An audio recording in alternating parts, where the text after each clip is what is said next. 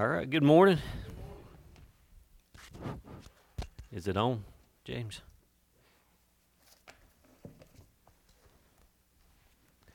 Okay, there it is. Not close enough. All right, well, we're going to be back over in First Peter uh, chapter 1 again this morning for just a, a few moments looking at, um, at trust issues. Sometimes we, we have uh, issues with, um, with trusting God, and we have issues with uh, ourselves. we'll go through trials, we go through temptations in this life. We, the trials is the big thing that we go through, and and along with what Jerry was teaching on this morning.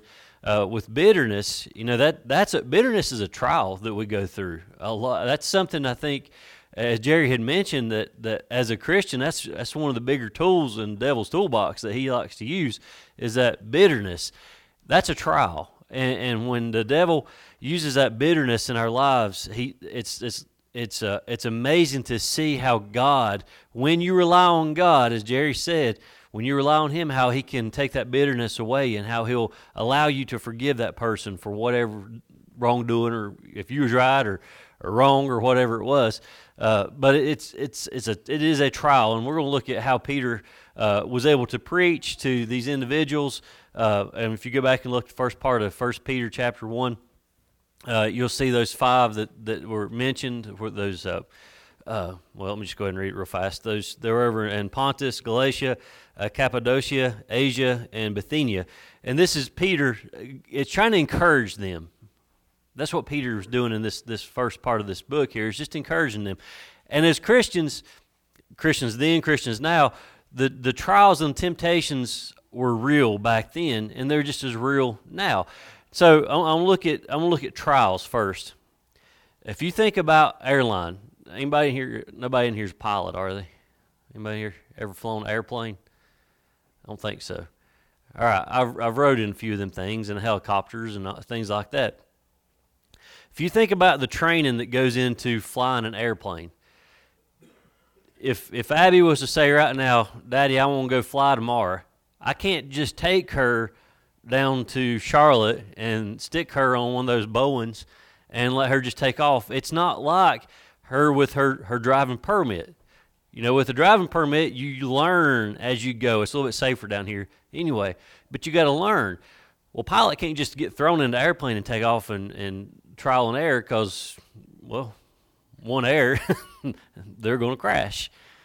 Um, I had a I'm dying to go skydiving this year for my 40th birthday. But I, my cousin, we were talking about this the other day, and it says, um, if at first you don't succeed, skydiving's not for you. And I thought about that, and it goes right along with this. If, if at first you don't succeed, maybe flying is not for you. But these pilots have to train. So what do they do? They don't just stick them in a plane, take them, and fly off. They put them in simulators, and they start off with baby steps in those simulators, they start out with a small, whatever it might be, maybe a, a, a small, um, maybe a bird hitting a plane or engine failure or, you know, smoke, or they start out with something smaller. And as they get used to that, and then they move on to bigger things.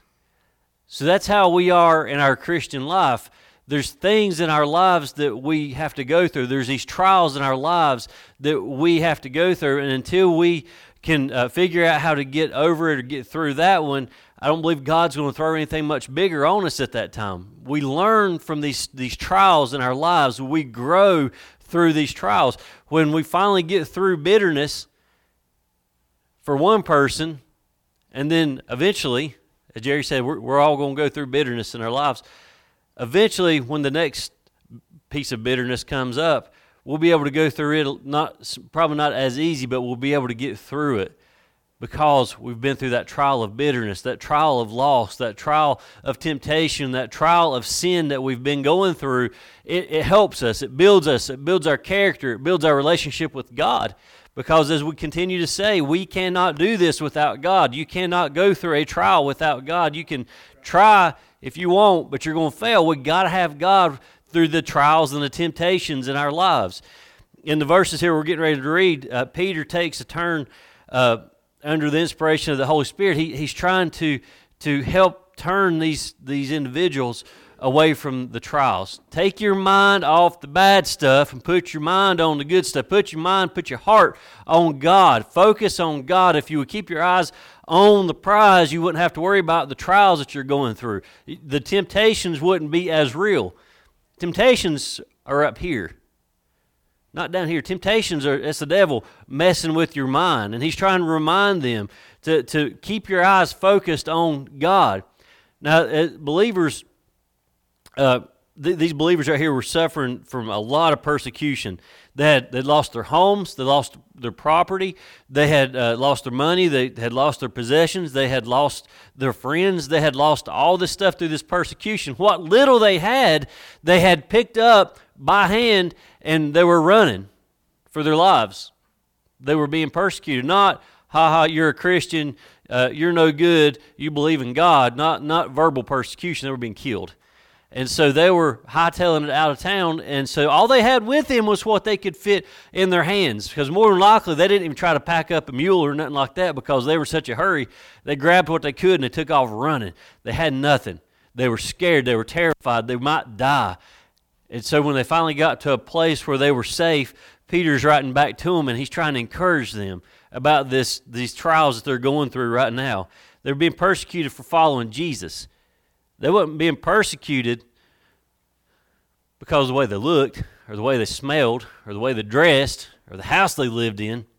They're being persecuted because of this Jesus that they had put their faith and their trust into that type of persecution, I've said this in the past, and no, we're not used to it. That's the type of persecution that we as Americans, especially we as the, the Christians here in the U.S., that's a type of persecution that we cannot wrap our minds around because we don't see it here in the U.S. Now, you look a little bit deeper and you go into China and you go into some places in Africa, and you're going to see persecution. You can go into some of the Middle Eastern countries and you will see persecution. You will see, I remember when I worked at the police department back in the early 2000s, one of the big things that was hitting the news was people being beheaded. That was a big deal back then. And, it, and of course, that was back when uh, cell phones had just come out with cameras in it. And so they were just starting to record these persecutions, uh, the beheadings. That's still a thing being persecuted, being a believer in Jesus Christ, that's still a thing. People are still being killed. They are being bold. They are being uh, stabbed. They're being shot. They're being beheaded. They're being hanged. They're being tortured because of their belief in Jesus. They're being martyred. That's a thing. And so here, Peter's trying to encourage them as they go through this persecution, as they're running for their lives. He's trying to encourage them and he did it earlier. We talked about last week about their salvation, being secure in their salvation, and and and the, the, what God has done for them. They can't lose that. He's trying to be an encouragement. Yes, you're running for your life because of what you believe, but God is still with you. He wants to be an encouragement. And he had preached about that wonder and the greatness of that salvation. That's encouraging. We talked about last week is um, how we take it for granted, how we take our, our, our salvation for granted. And he's trying to encourage them through that. Don't take your salvation for granted. Keep running. Keep your eye on the prize. We're, we're going to be over in, uh, again, 1 Peter 1.13 this morning. If you got your Bibles open and stand with me just a, just a moment. 1 Peter 1.13. We'll read this. Today we're going to learn how to, to live your life in the face of trials and temptations. Wherefore, gird up the loins of your mind, be sober, and hope to the end for the grace that is to be brought unto you at the revelation of Jesus Christ. As obedient children, not fashioning yourselves according to the former lust in your ignorance, but as he which hath called you is holy, so be ye holy in all manner of conversation, because it is written, Be ye holy, for I am holy. Let's pray. Father God, this morning, again, we just want to come to you and ask for your blessings on this service, Lord. We just ask that you would clear our hearts. So many of us have been, been going through trials or been going through temptations in our lives here lately, and God, we just need you today. Lord, we need you more. This country needs you more. Our churches need you more today than we may have ever needed you in the past. Lord, we need your guidance. We need, uh, we need your hand right now, Father. We need an encouragement. We need some encouraging words from you this morning, God. We need you to touch our hearts this morning. Lord, we just need you. God, we need you right now in our hearts, in our lives, in our homes. Father, our children need you right now. These adults need you right now. Lord, we need you as a whole right now. Father, we pray that you would just reveal yourself to us this morning. And help us get through whatever is going on in our lives. Lord, I pray that you would guide us through these situations that we're facing in our lives. Lord, we've watched you do many, many miracles. Lord, Father, we've watched you do it here in the church. We've watched you do it in this community. And Father God, I pray this morning that you continue to work in a way, Father, that would just continue to amaze us and allow us to, to build up our testimony in a way that would be pleasing to you, Lord, and it would help bring others to the love of Jesus. Let them see what your Son, Jesus Christ, can do for them. And I pray, God, again, that you would just be with these churches up and down the road as, as we're getting back into the flow of things now. God, I pray that you keep our churches open. Uh, Lord, I pray that we just start seeing more and more salvations coming and uh, from from your word and from these men that are preaching and preaching boldly behind this sacred desk. And I pray, God, today that you would just have your will and way. I'll listen in your son's name we pray. Amen. You can have a seat.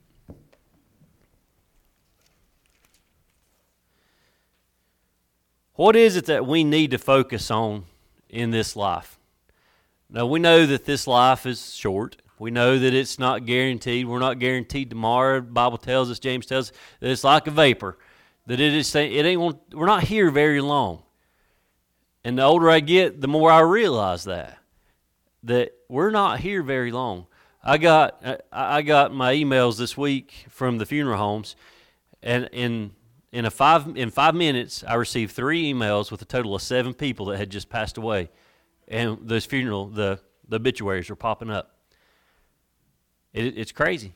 It, it is crazy at the amount of, of people that are just continue to pass away right now and you read the obituaries, and you can't help but be reminded that this life is short. I don't know what the age range was, but the majority of them were in their 60s and 70s. That's that that really hits home. It really hits home when you start reading those things. And, and while uh, I'm talking about life being vapor, we we got to know where to put our trust. We got to know where to focus our life. We don't a lot of times we get so focused on the bad. You turn on the news right now, what is it, bad? Whatever it is, it's bad. I wish there was a channel out there that was nothing but good news. There was no negative on that channel. You didn't hear about people dying in car wrecks or houses burning down or, or government in general. We don't hear about that. There just needs to be a good, good channel to turn on and just hear nothing but good news all day long. But what do we do? We turn on the news or we turn on the computer or whatever it is, and we see all the bad stuff, and we focus on the bad stuff nowadays. We need to be focusing in this life on the good stuff, the good stuff of God, the things that He can do for us. First thing we'll look at this morning is we need to focus on the grace of God. And that's over in verse 13 again. It says, Wherefore gird up the loins of your mind to be sober and hope to the end of the grace that is to be brought unto you at the revelation of Jesus Christ. We need to focus on that grace of God as much as we can. We need to remember just what that grace is. Remember, grace is God's unmerited, undeserved favor given to us as believers. We don't deserve God's grace, but out of love, He gives us grace. Now, the unbelievers, they haven't got to experience God's grace yet through Jesus because they haven't been through Jesus. They haven't been through the blood yet. They haven't been saved yet. Buddies, when they get to experience salvation, they're going to get to experience that grace, and they don't know what they've been missing. Just like any Christian, once they're saved, their biggest regret is that they didn't get saved a lot earlier because they missed out on all that grace and all that blessings that comes with salvation. They've missed out on it because of their stubbornness. The unbelievers, that haven't experienced it, experienced He Himself, which was Jesus, talking or taking the guilt of their sin and nailing it to the cross. They haven't got to experience that yet. Yet. But that relief that you get, Jerry's story this morning is ideal. I mean, it's perfect. I ain't going to go back over it. But that relief that you get once you have been forgiven or have forgiven someone else, the relief. It's just like letting the air out. It's just, it's gone. It's like if you've ever carried something heavy, had to do this carrying gravel or carrying rocks or whatever in buckets, and you carry it for a long ways. Actually, it's just like carrying them concrete buckets out here in the building for the tent. You carry them from the building out back, and you carry them all the way out here to the corner, and you set them down. What's the first thing that happens? Your arms start to float up your arms start to float. So that, that's the way I've always looked at that forgiveness. When you forgive someone or you are forgiven, it's, it's so light, that feeling that you get, you just want to float away because the heaviness of that burden of grief or that burden of bitterness has just been given away. You've laid it down at, at, at Jesus' feet and said, Lord, just take this away. And you get up and you're just so much lighter, you just feel like you could, you could just float away. When we place our faith fully in Jesus, He takes that guilt of our sin. He takes it away from us.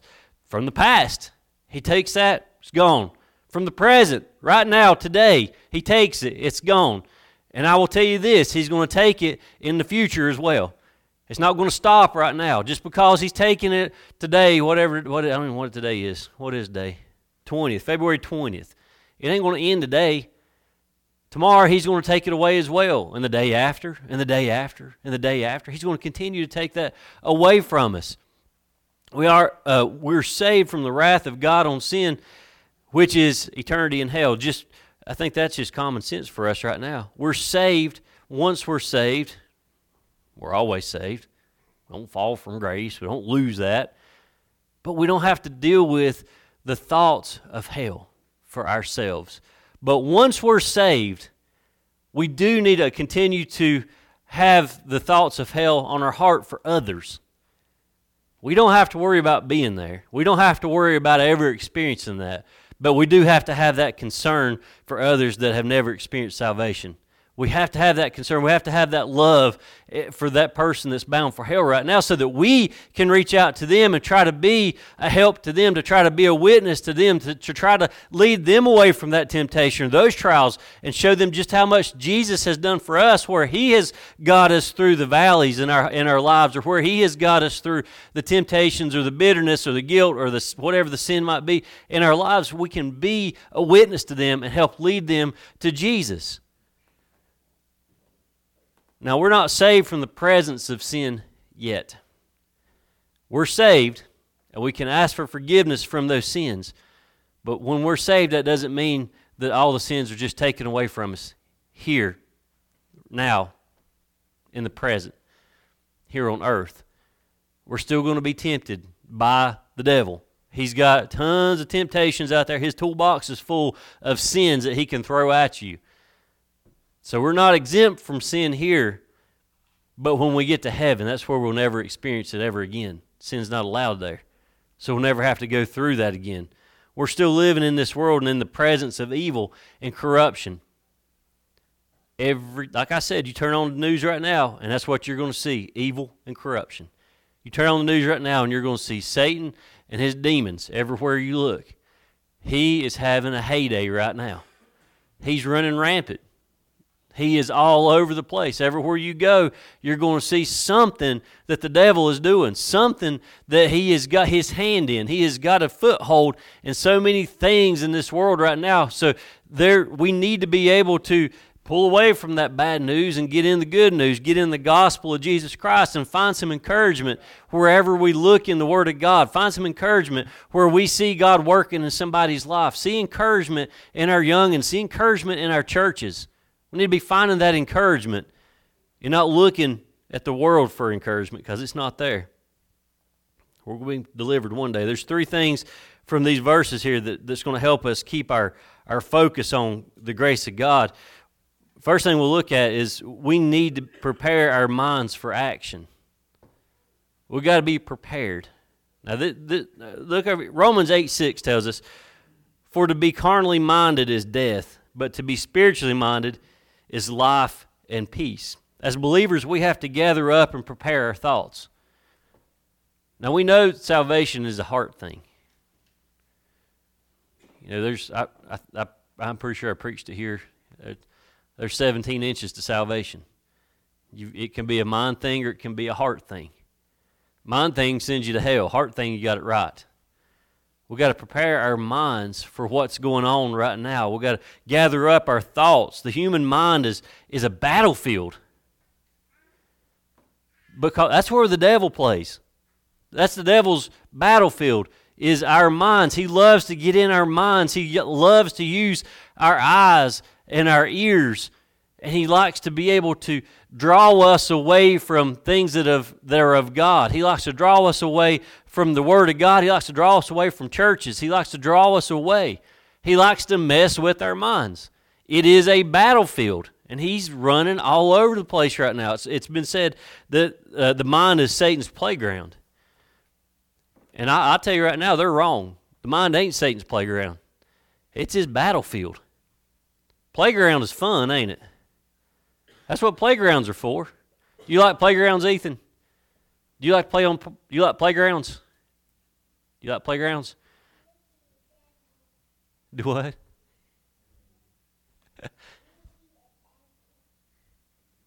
oh, oh, he did. He said. defeated the devil. That's right. Jesus defeated the devil. We have those playgrounds, and playgrounds are fun. You go out to the playground, you get on your little whatever things, you spin around, you slide, and you do all these things. They're fun.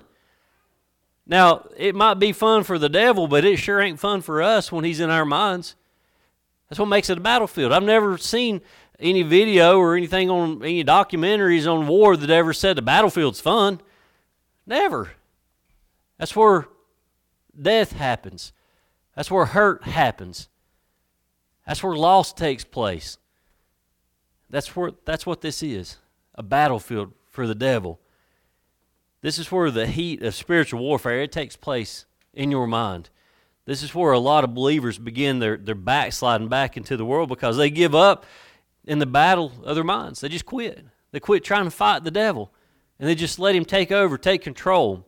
And we should focus our thoughts on the things that are excellent and praiseworthy. And that comes out of Philippians 4 8 says, Finally, brethren, whatsoever things are true, whatsoever things are honest, whatsoever things are just, whatsoever things are pure, whatsoever things are lovely, whatsoever things are of good report, if there be any virtue, and if there be any praise, think of these things. Think of these things.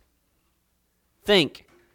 You put these things in your in your mind, what's everything? Honest, just, pure, lovely, good report. That's good stuff. Keep those things in your mind. Think about those things. And if you will think about those things, it's going to clutter up and it's going to, it's going to mess up the devil's battlefield because you got a lot of good things going on in your mind and he don't like that. We shouldn't allow our thoughts to tear down the our moral and, and the godly fiber that we have in us that he has been building and working in us over the years after salvation he just keeps working and building and building and building. Don't let bad thoughts don't let bad things in this life tear that apart. Don't let it ruin you. We focus on god's grace by preparing our minds for action. Second we need to be self-controlled. This is a tough one right here especially this day and time that we're living in. Our poor youngins. Our poor youngins I was looking at one of my yearbooks the other day, and I remember, I remember how much fun it was to go in the computer lab and sit there and watch the screensavers bounce. Some of y'all, some y'all probably know what I'm talking about. Some around my age, that was fun. Big old computers, you know, those big old thick things, and you, I just loved. I just go in there and I'd sit and I'd watch some little things just bounce, and that, that was that made my day. We didn't have internet. That wasn't a thing yet. I mean, it was, but it wasn't at the school yet. And here we are, 24 years later since I did that. And I, and I, and I look at, especially Paisley, and Clayton's going to be there before you know it. And I watch these two over here, and just for them to, to pick up a phone or a tablet and they know how to swipe and click and do all these things. It took me years to learn how to do that. And now it's just like, boom, they come out of the womb and they're already swiping. they're already clicking things straight out of the womb. Clayton knows how to work my watch better than I do. I never know what that thing's going to do when he gets done with it. It's scary. What I'm saying right now is it's scary because these kids have so much at their fingertips, things that we adults never even had to worry about. I never had to worry about my parents putting a filter on my phone because they were concerned about what I might see or what might pop pop up because it wasn't a thing. And poor old Abby now, every time she gets to school and logs in, I get notifications on my phone that she's looking at something she's not supposed to be looking at. It's okay. I can't get it to approve it for some reason. Sorry. It's it's that self control. We we we don't have it, especially our young the younger adults don't have that self control because it's so easy to find things to get in trouble with. Proverbs twenty five eight says, He that hath rule hath no rule over his own spirit is like a city that is broken down and without walls. As believers, we need to be self controlled as we focus on the grace of God. We gotta have self control. And that can be hard. I think about when I think about self control, I think about eating. It's hard. You know, when somebody has gravy that's got little bologna chunks in it, hint, hint, it's hard to, to, to have self control, ain't it, Mike? You want to get as much gravy with bologna in it as possible, right? I've seen you eat. You say amen. we, we, we self I don't want to stop. It's awful good. we just keep eating. It's hard to have that self control. Valentine's Day, it's hard for me to not go through Paisley's candy and make sure it was safe for her to eat. I had to make sure it was okay for her to eat. We should not focus on gratifying the flesh or the sinful nature through sin. That's the that's the problem. As Preacher Ray used to say, the, the new motto in this world right now is if it feels good, do it. That, that's the motto of the world. If it feels good, do it. Even if it's wrong, just do it anyway. That's that self gratification. That's lack of self control. It just feels good, just do it. Don't matter what the consequences might be, just do it. We're to be self controlled, and it gives us the mental picture of being grounded in faith, being solid, and being steady. When we can stand up to the devil, when he throws these temptations out here in front of us, and when we stand up to him and say, No, when we stand up and say, Get behind me, Satan, that's showing control. That's showing self control. That's showing God is in control.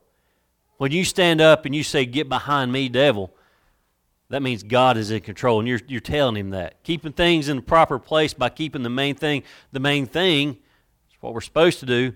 Concentrating our minds on grace of God. That's what we're supposed to be doing. When we do that, that lets the devil know really fast that we're God's, not his, and leave us alone. third thing, we need to set our hope fully on the grace and salvation of God. Grace and salvation. Romans 15 13 says, Now the God of hope fill you with all joy and peace in believing that ye may abound in hope through the power of the Holy Ghost. Our hope must be kept alive, but there is dead hope. There's dead hope. Our hope as Christians is a live hope. But there is a dead hope. And let me tell you what the dead hope is. Not Bob. Some of y'all get that. Bob Hope. Sorry. It was bad, I know. That's one of those corny dad jokes, Paisley. dead hope is this it is the folks that live in this life hoping that when they get to heaven that God would reflect on their good deeds and allow them in. When they stand face to face, when they're standing before God Himself, and He's going through that list, and He's going through that Lamb's Book of Life, and He's trying to find this person, and He says, I'm not finding you. And that person keeps saying, Well, well, I gave money to this charity, or I took care of my elderly neighbor or I gave to someone that was standing on the corner and God's just thumbing through and he kept saying, You're not in here, you're not in here. But God, I done good. God, I helped out. He's like, You're not in here because you didn't do these things in the name of Jesus. You didn't put your faith in my son Jesus Christ, so you're not in my Lamb's Book of Life. That's dead hope. When you put your hope in works. that's dead because we know that that ain't happening. He's not going to let us in for good works. The Bible teaches us that no one is acceptable by God apart from His grace, which we receive by faith in Jesus. Works after faith, or salvation, sorry. Works after salvation. That's what it is. Not works before, not works into heaven, but after salvation. Number two, we need to focus on the obedience of God. Verse 14 says, As obedient children, not fashioning yourselves according to the former lust in your ignorance. John 14, 15 says this If you love me, keep my commandments. Does that one right there not just cut you to the core? That's Jesus t- telling, if you love me, keep my commandments. But what do we do once we well, it don't matter if we're in church or out of church. What do we do? We break commandments all the time. We don't love our neighbor. We sin. We do all these things that we're not supposed to be doing. And then he flat out tells us, if you love me, keep my commandments. That is so hard to do. I love you, God. I love you, Jesus, with my whole heart. But my neighbor, ain't that what we say? But so and so, or this is going on, or that's going on. Jesus said, If you love me, if you love me, keep my commandments. Now, the words obedient children are in verse 14 means children of obedience. I'll try really hard not to look over here in this corner at my youngins. Children of obedience. Wouldn't that be nice if children obeyed? Tabitha's nodding. It'd be awesome if children would just obey. Obey your parents. Bible says do that, youngins. This means that believers are to be so obedient to God that the obedience becomes a basic characteristics of them. Being so obedient to God that that's just the way you are. You obey God in everything that you do. Everywhere you go, every aspect of your life, you are obedient to God. You do everything that you can to please God. Be obedient to God. That's tough. This verse actually compares two ways of living. Now, we just mentioned children of obedience. It also speaks of children of evil desire. Picture it like this before you come to Jesus, you're a child of your own desires. Before you come to salvation, before you, you accept Jesus in your life, you are a child of evil desires. You do things that pleases the devil. You do things that pleases you, honestly. You do these things that are evil. But after we come to Him, we should be children of obedience. We are obeying God. Just as the Bible says that we're supposed to obey our parents, God is our Father, and we are to obey Him. So after salvation, we're obedient children of God.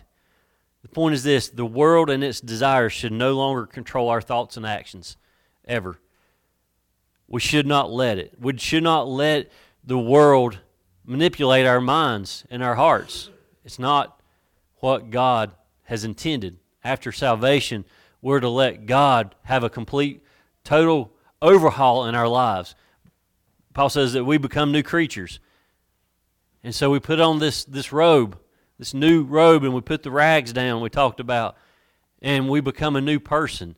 And we're not of this world and we don't let the worldly things take over our lives and our minds and our hearts and, and, and change our desires. Our desires should be heavenly, godly desires, things that would please God, things that would uh, show Jesus to everyone else around us. That should be our desires, not evil desires.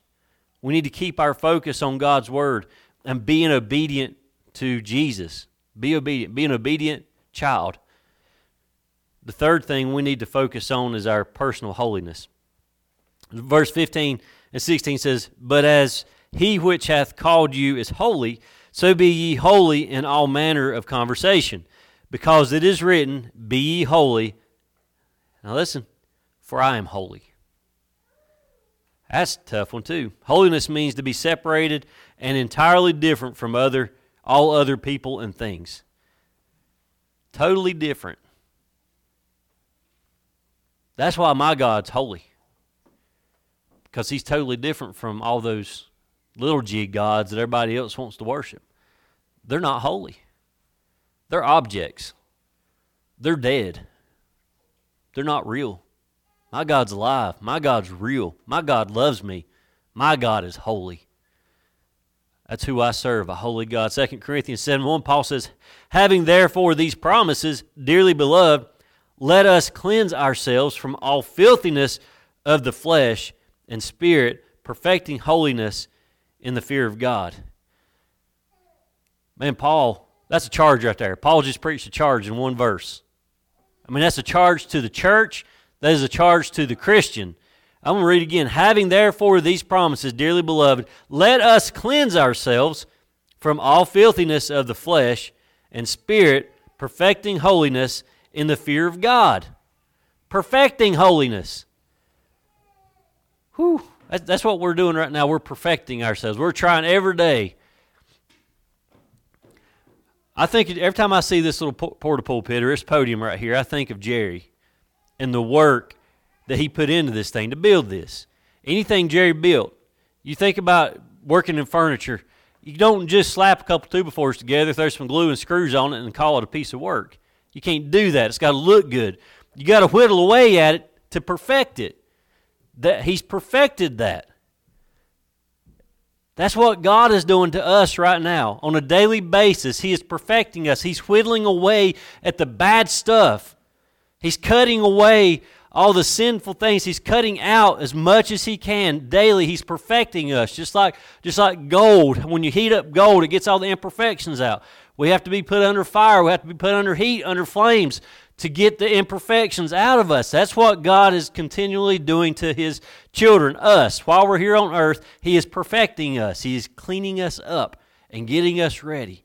He's continuing to, to get out the imperfections in our mind of sin and doubt and hate and, and discord and all the things that the devil is putting in our mind, God is over here putting us under pressure, under fire, under flame to get the imperfections out of us so that one day, one day, we will be completely perfect. It won't be here on this earth, but we will be perfect when we get to heaven.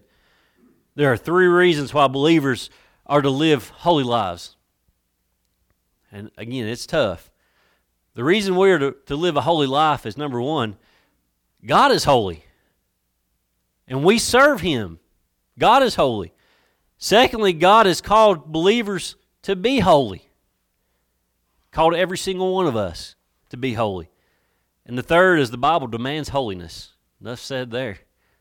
The Bible demands it for us to be as holy as possible. Now, we're not going to be holy, high, holy, Jesus level holy here on earth. I promise you that.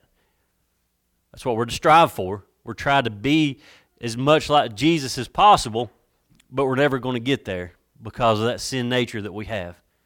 Jesus didn't sin. We sin every day. But we got to strive and try to be as, as holy as possible. We forget about our holiness because often it doesn't focus on us. A lot of times in this life, when we talk about holiness, that's doesn't sound like us, does it? We're not holy people. I'm just I'm just Joe Blow down the street. I'm just a normal old person. We don't focus on that. We need to focus on what God wants us to be. And that would be holy. That would be as close to perfect as we can get here on earth, just to strive. And a lot of times we think in our minds, I'll never be as perfect as Jesus, and you're right, and here on earth. So why even bother? Why try? It builds up your character. It makes you a good person. But here's the thing it works on your testimony. The more you try to be Christian or Christ like, the sweeter your testimony is going to get. And the more people are going to be able to see Jesus on you. That's why we need to strive and try as hard as we can. How do we live a holy life? And I'll show you right here. I'll make it really simple for you. Right here. This is how you live your holy life the Holy Bible. Stick with the Word of God. If you will use that as directions, you'll live a more holy life right there. That's, that's your direction. That's your, that's your owner's manual right there. Stick with the Word of God. If anything we do contradicts God's word, then we are compromising our personal holiness.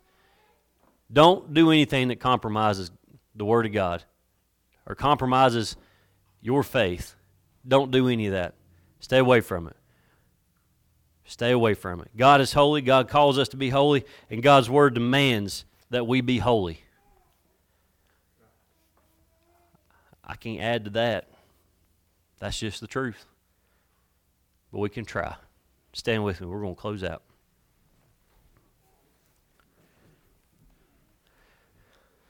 Try, try, try. It's hard, but we need to try as hard as we can to be as Christ like as possible. That's what the definition of Christian is Christ like. So try as hard as you can to be more like Jesus every single day. Try, try, try. I, I, can't, I can't tell you how to do it, but I can tell you where you can read the instructions on how to do it. Probably tell myself read. Read the Bible, read the Word of God to get your instructions to live a better life, a more godly life. Conley, will you dismiss us? Father, thank you for the day, for your love. Lord, we pray that you'd help us to direct our lives in the way you'd have us to do. Lord. Go with our church, forgive us when we fail. Be back with us again Wednesday night. Touch those, Lord, that are having problems in their life, God. We pray that you just reach out and, uh, help them as they walk through this life. Go with us, forgive us. We'll thank you in Jesus' name. Amen. Amen. All right, come on back Wednesday. We're going to finish up Ruth.